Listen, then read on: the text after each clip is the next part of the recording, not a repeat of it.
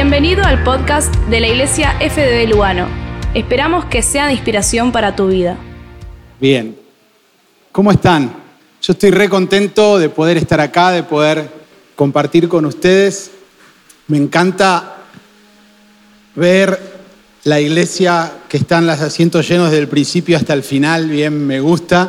A los de atrás no los llego a ver muy bien, pero las luces acá no me dejan, pero veo que están cubiertos hasta el final, así que me anima, me anima de poder estar acá junto con ustedes. Y saben que para preparar eh, esto que les iba a compartir en esta mañana, eh, tuve que pensar algunas cosas de mi pasado. Estaba estaba pensando algunas circunstancias de, mi vida pasada.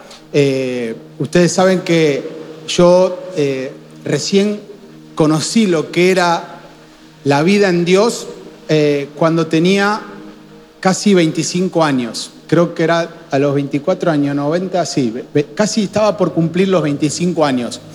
y estaba pensando algunas cuestiones que me tocó vivir antes de esa, antes de esa época. Y cosas que, hechos, ¿usted nos le pasa que recuerdan algunas situaciones de su vida, algunos hechos puntuales? No tienen que ser eh, los súper, súper destacados o importantes, pero son algunos hechos que, que, los marcaron, donde ustedes dicen, esto, esto que pasó... Eh, eh, les queda un recuerdo que no fue un día más, sino que fue una situación que los marcó en algo. Y yo les voy a contar dos situaciones que viví. Uno cuando estaba en la secundaria, que decir, bueno, sería un ejemplo medio, medio malo. Y después otra circunstancia que yo viví ya cuando era un poco más grande, que sería un ejemplo un poco, un poco mejor para contar acá. Pero el, primero que les iba, porque ustedes saben que nosotros eh, una vez me dijeron a mí algo que, me llegó mucho. Gracias porque ahora me siento más aliviado. Eh, una cosa que a mí me llegó mucho es que me decían, en, la historia normalmente te cuentan eh, todas las cosas buenas que hicieron nuestros próceres o las personas famosas, pero la Biblia te cuenta, no te cuenta solo las cosas buenas que vivieron las personas, sino que también te cuentan las cosas malas, o sea, es la vida, o sea, te, cuenta todo lo que se vivió, no solo un recorte, sino que cosas positivas, cosas negativas, para que, para que nosotros podamos entender y conocer el verdadero corazón detrás de las personas y poder, y poder entender lo que hay por detrás. Porque si nos cuentan una sola parte, nos están contando algo sesgado. O sea, y la Biblia nos cuenta todo por completo. Y, yo estaba pensando en dos situaciones en mi vida y uno cuando estaba en la secundaria, vieron que eh, a mí me pasaba, yo estaba en una escuela de varones, en una escuela industrial, bueno, no era de varones, pero no, no tenía compañeras en mi curso y, y, es algo un poco especial. No sé si alguno fue a alguna escuela de varones solo de acá o yo fui el único. Joni creo que también, ¿dónde está Joni? Ah, bien, acá. Bueno, eh, a, mí me pasó de, de, que de que en mi curso es como que como que uno tenía que, destacarse en algo para pertenecer y para hacer algo como, como mostrarse a los demás. Y una vez estaba en el, en el patio del colegio, en mi colegio, yo iba a un colegio de, Parque Avellaneda, que es el, Saavedra, que es eh, una escuela industrial, estudié electrónica ahí, y, y, tiene un arenero muy grande atrás que tiene como, no sé si estará todavía, pero en mi época eh, había un, escalador, que no sé por qué, o sea, era que te tenías que trepar re alto eh, eh, con, un, con, una, como con una escalera inclinada y que llegabas hasta arriba de todo y después había un caño que de ahí te, tirabas, era toda una, una, una, cosa de trapecista, era alto. Y, estábamos como en una hora libre, en un recreo, y uno, y uno de los chicos de mi curso se subió hasta arriba de todo y estaba re alto y a mí se me dio por, por agarrar una piedra y tirársela, como para hacerme el gracioso con mis compañeros o como para, para vaya a saber por qué uno decide esas cosas. Y justo se la pegué, pero se la pegué justo pobre, son cosas que, recuerdo no con mucha alegría, pero cayó como una bolsa de papa desde allá arriba, decir que era, decir que era un arenero. Pero bueno, un lío, estuve así de que, me expulsen del colegio por eso, una tontería eh, que hice cuando era chico. Pero son cosas que, nosotros vamos haciendo. Ustedes saben que nuestra identidad como personas se va formando en base a las decisiones que vamos tomando y, muchas de esas tienen que ver con querer ser, querer pertenecer, querer agradar, querer ser parte de algo. Y yo lo interpreto que tal vez eso lo hice por esa cuestión. Y también después, un poco más, más adelante, recuerdo una situación que viví, que es que eh, una alegría muy grande, de, no solo mía, sino de toda la Argentina, porque Boca había salido campeón. Y me acuerdo que salimos de la cancha de Boca, íbamos íbamos por, por el obelisco y, y me detuve en una, en una pizzería famosa que se llama Banchero, que está sobre corriente, no sé si estará todavía en una esquina. Y bueno, estaban todos festejando, pero en un momento el festejo como que se pasó un poco. Ustedes saben que los que son de afuera, no sé, ya conocen a los argentinos.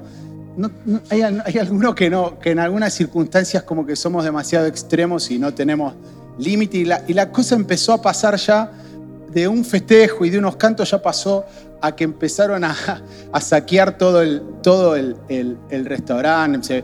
Ya la cosa había pasado ya de una línea. Eh, y si bien yo todavía no conocía lo que era la vida en Dios, hubo algo que dijo, eh, no, me parece que este es el momento de irse.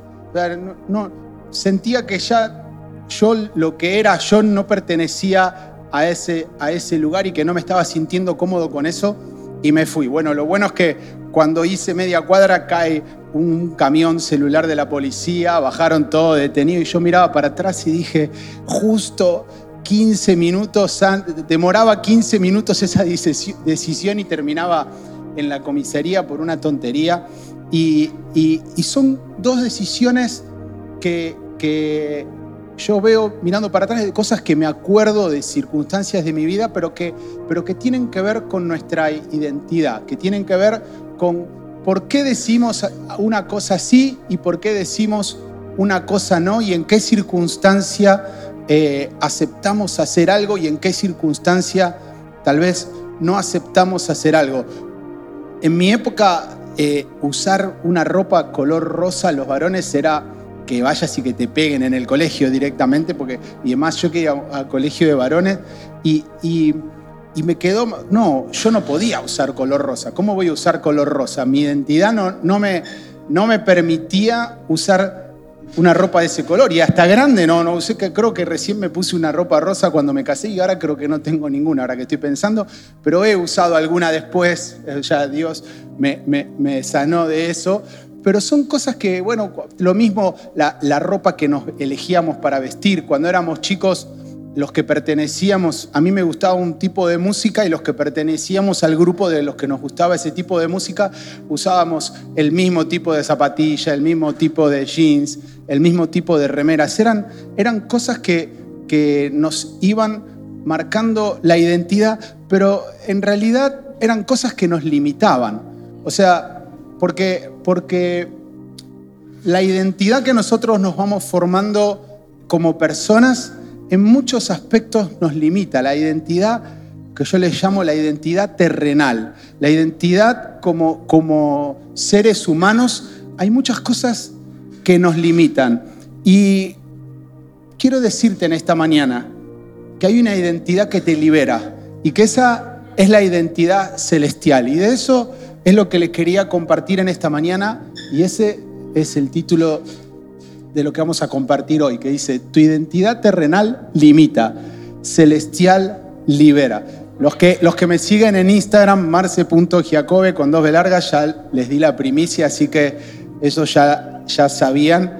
Pero los que no me siguen me pueden seguir, de paso hacemos el chivo de las redes sociales. Pero saben que la Biblia nos cuenta eh, a partir en el, en el libro de Juan, en el Evangelio de Juan, a partir del capítulo 13, la Biblia nos cuenta acerca de lo que se le llama la última cena. Eh, era una situación eh, límites estaba por vivir, lo estaban por crucificar a Jesús al día siguiente y Jesús tiene eh, unas últimas horas con sus discípulos. Había estado tres años en su ministerio público y ya se acercaba la hora de la crucifixión y Jesús sabía que se acordaba esa hora y sabía que solamente le quedaban algunas horas porque hasta se los dijo, se los compartió a los discípulos que les decía, que uno lo iba a traicionar y que, y que quedaban muy pocas horas, los discípulos no entendían muy bien lo que estaba pasando, pero eran, eran pocas horas que le quedaban a Jesús con sus discípulos. Y dice, eh, eh, uno cuando, cuando quedan tan pocas horas dice, bueno, hay que aprovecharlos bien. O sea, no, me, no, no, puedo, no puedo perder el tiempo con, con cosas que no tienen sentido, sino que ya que quedan pocas horas vamos a enfocarnos en cuestiones centrales, ¿verdad? O sea, uno cualquiera con una mente racional pensaría, bueno, vamos a aprovecharlo ya que, ya que queda poco.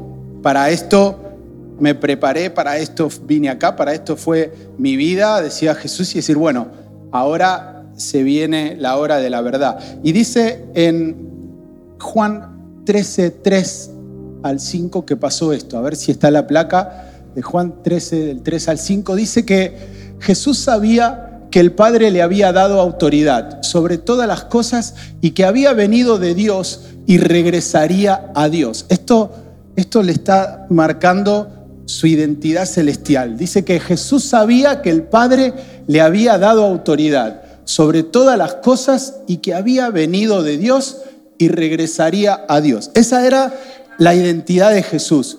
Dice, así que se levantó de la mesa. ¿Saben que en, cuando, cuando se escribieron los evangelios, muy pocas personas sabían leer y escribir. Se calcula que no más del 10-15% de la población sabía leer y escribir. Entonces, todo lo que está contado eh, en los evangelios escrito, está escrito de una forma que luego no es que lo común es que se iba a leer, sino que se iba a relatar y otras personas lo iban a escuchar. Entonces, hay muchas de estas cosas como, como imagínense, como un, como un eh, eh, ¿cómo es que se dice cuando escriben una, una obra de teatro o, un guion? Un guion para la televisión. Bueno, mucho está escrito en este formato porque es algo que después se iba a contar oralmente a otras personas que no sabían leer ni escribir. Y dice que está diciendo Juan que está contando la identidad de Jesús y cuando termina de decir esta declaración tremenda de que había venido de Dios y regresaría a Dios, dice, así que se levantó de la mesa. Y, si viniera el corte en, en este como si fuera un corte de televisión. Ahora no hay más cortes porque está Netflix que no tiene corte. Bueno, pero no sé si ponen publicidades, pero si viniera el corte, vos decís, bueno, así que se levantó de la mesa después de decir esto y les mostró todo su poder, hizo que tiemble el piso, hizo, demostró toda su autoridad y todo lo que Dios le había dado, lo tiró, puso toda la carne al asador y, y los dejó boquiabiertos a los discípulos impactados de, esto que, de autoridad que Dios le había dado. Sin embargo, no fue esto lo que pasó. Miren cómo sigue el, el, versículo 4 y 5, que son los últimos de la siguiente placa. Dice, bueno, decía, se levantó de la mesa y se quitó el manto, se ató una toalla a la cintura y echó agua en un recipiente. Luego comenzó a lavarles los pies a los discípulos y a, secárselos con la toalla que tenía en la cintura. No es, no es una imagen de alguien poderoso. O sea, en la época, en la época de Jesús, eh, el, lavarle los pies lo hacían los sirvientes de las casas, pero ni, eh, era, era, era, una tarea tan eh, baja en la categoría de tareas que si el sirviente era judío no lo, no lo hacía. Era, eran los sirvientes que no eran judíos los únicos que, que le lavaban los pies a las personas. Y hay, eh, eh, y hay situaciones en, en, relatos de novelas de esa época, de libros de esa época, donde, donde una amada le, le dice, yo te voy a lavar los pies a su mano, como, es como, como un acto de, mm, un acto de, amor, un acto de admiración, un, acto de reconocimiento hacia la persona que se le estaba lavando los pies. Y, luego de terrible declaración de la autoridad de Jesús y de dónde venía y de dónde iba, dice que Jesús se levantó de la mesa y le lavó los pies a los discípulos, demostrándoles realmente que los amaba y que estaba dispuesto a servirlos de esa forma y a mostrarnos un ejemplo de esa forma. Pero, ¿qué piensan que es lo que le daba a Jesús la, libertad de poder hacer eso? Porque si nosotros pensamos humanamente, eh, un líder, un guía, un maestro no sería algo, una persona importante no sería eh, alguien que haría algo así, pero Jesús tenía esta identidad celestial y lo tenía tan claro que le daba libertad de poder hacer esto sin pensar que iba a perder prestigio, sin pensar que iba a perder su reputación.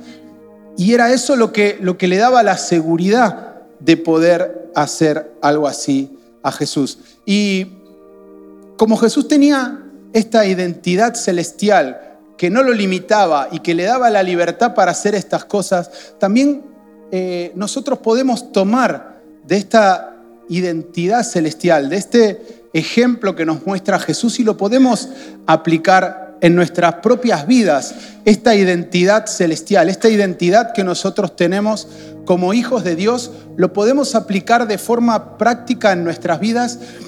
Y quiero decirte que si vos sentís que lo que vos sos, lo que, lo que vos pensás que sos o que la gente piensa de vos, que sería tu identidad eh, humana, natural, si vos pensás que eso hoy te limita, quiero decirte que hay una identidad celestial que te libera, una identidad celestial que te quita todas esas limitaciones. Y les voy a dar cuatro, cuatro cosas que, que la identidad celestial te da libertad para hacer.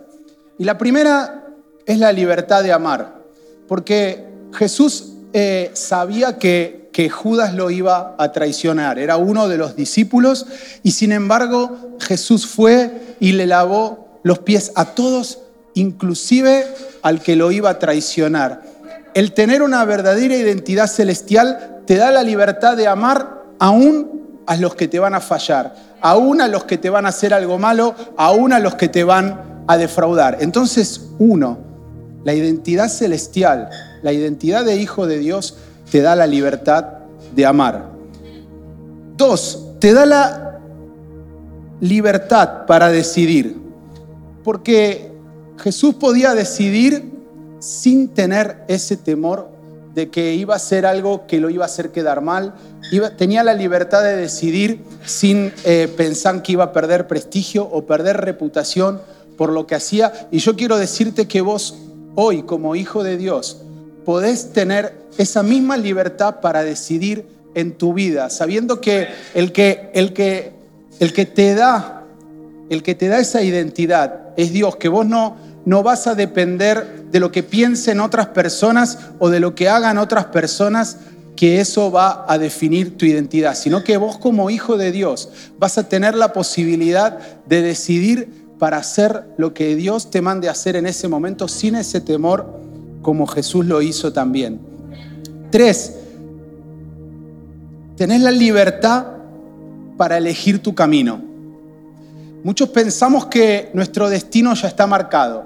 Muchos pensamos que, que nosotros ya no tenemos remedio o muchos pensamos que las cosas que ya hicimos en nuestro pasado nos van a limitar en nuestro futuro. Muchos decimos, no, yo eso esto que me están diciendo es para otra persona, es para personas que tuvieron otra vida, es para personas que tuvieron otra preparación. Yo ya cometí muchos errores en mi vida, yo ya hice muchas cosas que, no están bien, no tengo cómo enderezar esto, no tengo cómo eh, llevar a buen puerto esta situación. Pero yo quiero decirte que tu identidad celestial como hijo de Dios te permite saber de dónde venís y a dónde vas.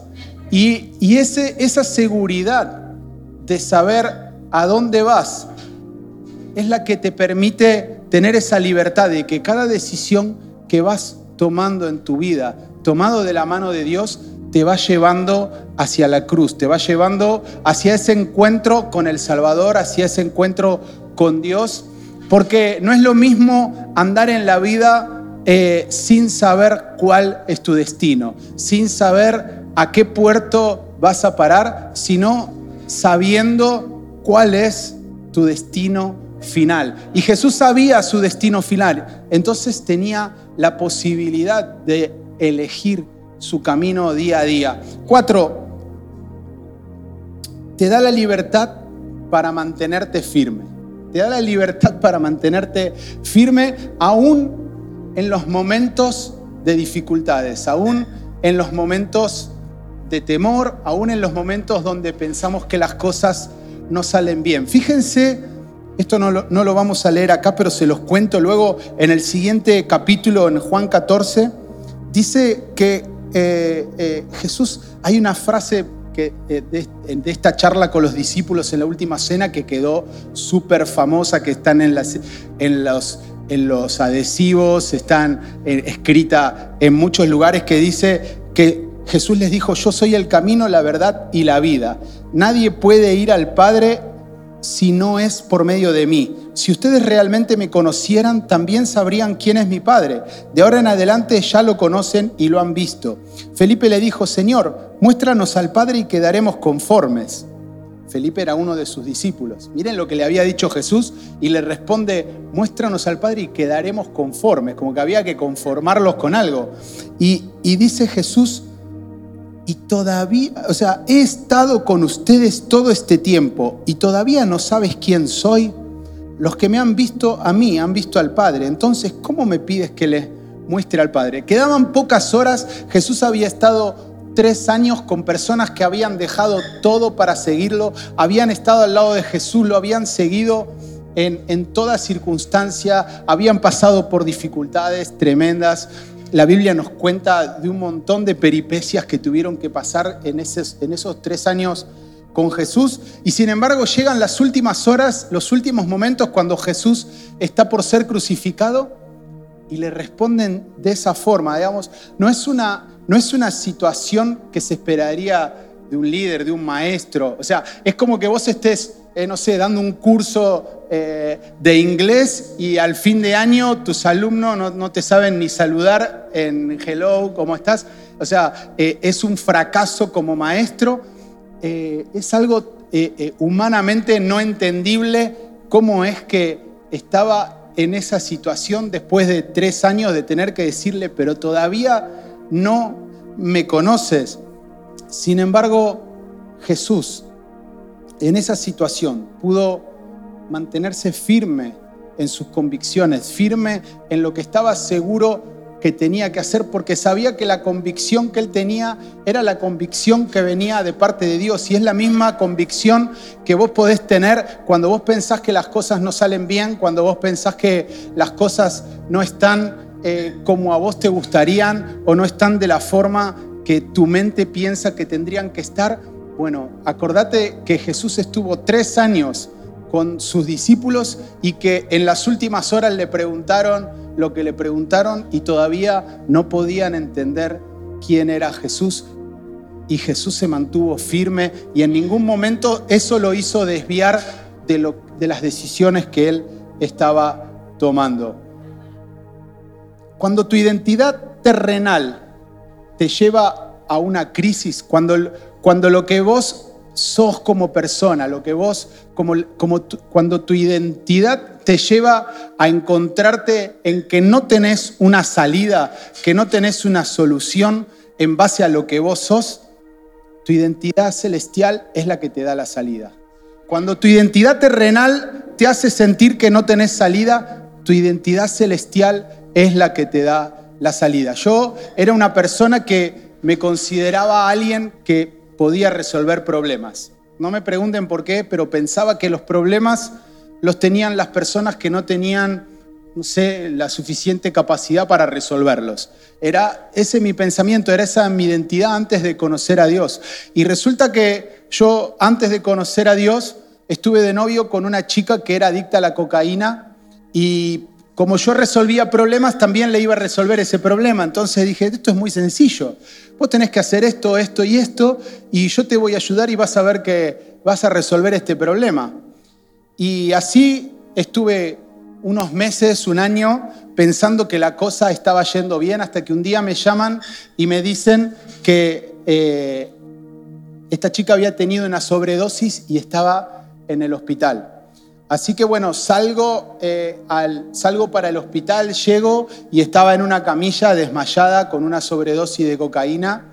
Y, y en ese momento mi identidad terrenal entró en crisis, porque mi identidad terrenal era el resolvedor de problemas. Pero resulta que me había encontrado con un problema que no tenía, no tenía solución, no lo podía resolver. Había estado un año pensando que lo estaba resolviendo, pero resulta que no había resuelto nada. Y en, esa, en ese momento me acordé de un familiar de esta chica que me había hablado de Dios y, tuve ese momento, ese, ese momento de encuentro con Dios donde dije, ahora me doy cuenta que yo necesito de Dios. Porque yo pensaba mi identidad terrenal era lo que me mantenía eh, siendo lo que era, era lo que me mantenía eh, vivo, pero resulta que me encontré con una, con una crisis, con una realidad, mi identidad terrenal entró en crisis y ahí fue lo que me permitió poder conocer mi verdadera identidad celestial, que fue la que me dio la salida, que fue la que me mostró que, que había una salida a los problemas de mi vida, que había una salida a los problemas de las demás personas y que había, que había alguien que podía sacarte del lugar donde estabas. Y yo confié y, a partir de ahí entendí esto y es lo que yo quería transmitirte en esta mañana. Cuando nosotros, cuando vos confías en cualquier cosa humana, en cualquier cosa terrenal, eso te está alejando de Dios. Cuando yo, cuando yo confiaba en, en mis recursos humanos, me estaba alejando de Dios, estaba lejos de Dios. Pero cuando empecé a confiar en mi verdadera identidad como hijo de Dios, eso me acercó a Dios, me acercó a conocerlo como persona, me, me, acercó a conocer que me amaba, a conocer lo que quería de mí, a conocer que, que yo tenía un propósito para Dios que a pesar de todas las cosas que yo pensaba y la autosuficiencia, sin embargo Dios ya tenía algo planeado para mí. Yo quiero decirte que, este, yo quiero decir en esta mañana que hay una posibilidad para tu vida. Hay una posibilidad para tu vida. Dios tiene una salida para tu vida. Si vos pensás que no encontraste la solución con, con tus medios o si eh, pensás que nadie nunca te pudo traer una solución, yo quiero decirte que Dios tiene una solución para tu vida. Gracias por escucharnos. Para saber más acerca de nosotros y de nuestras reuniones, visita nuestra página fdblugano.com.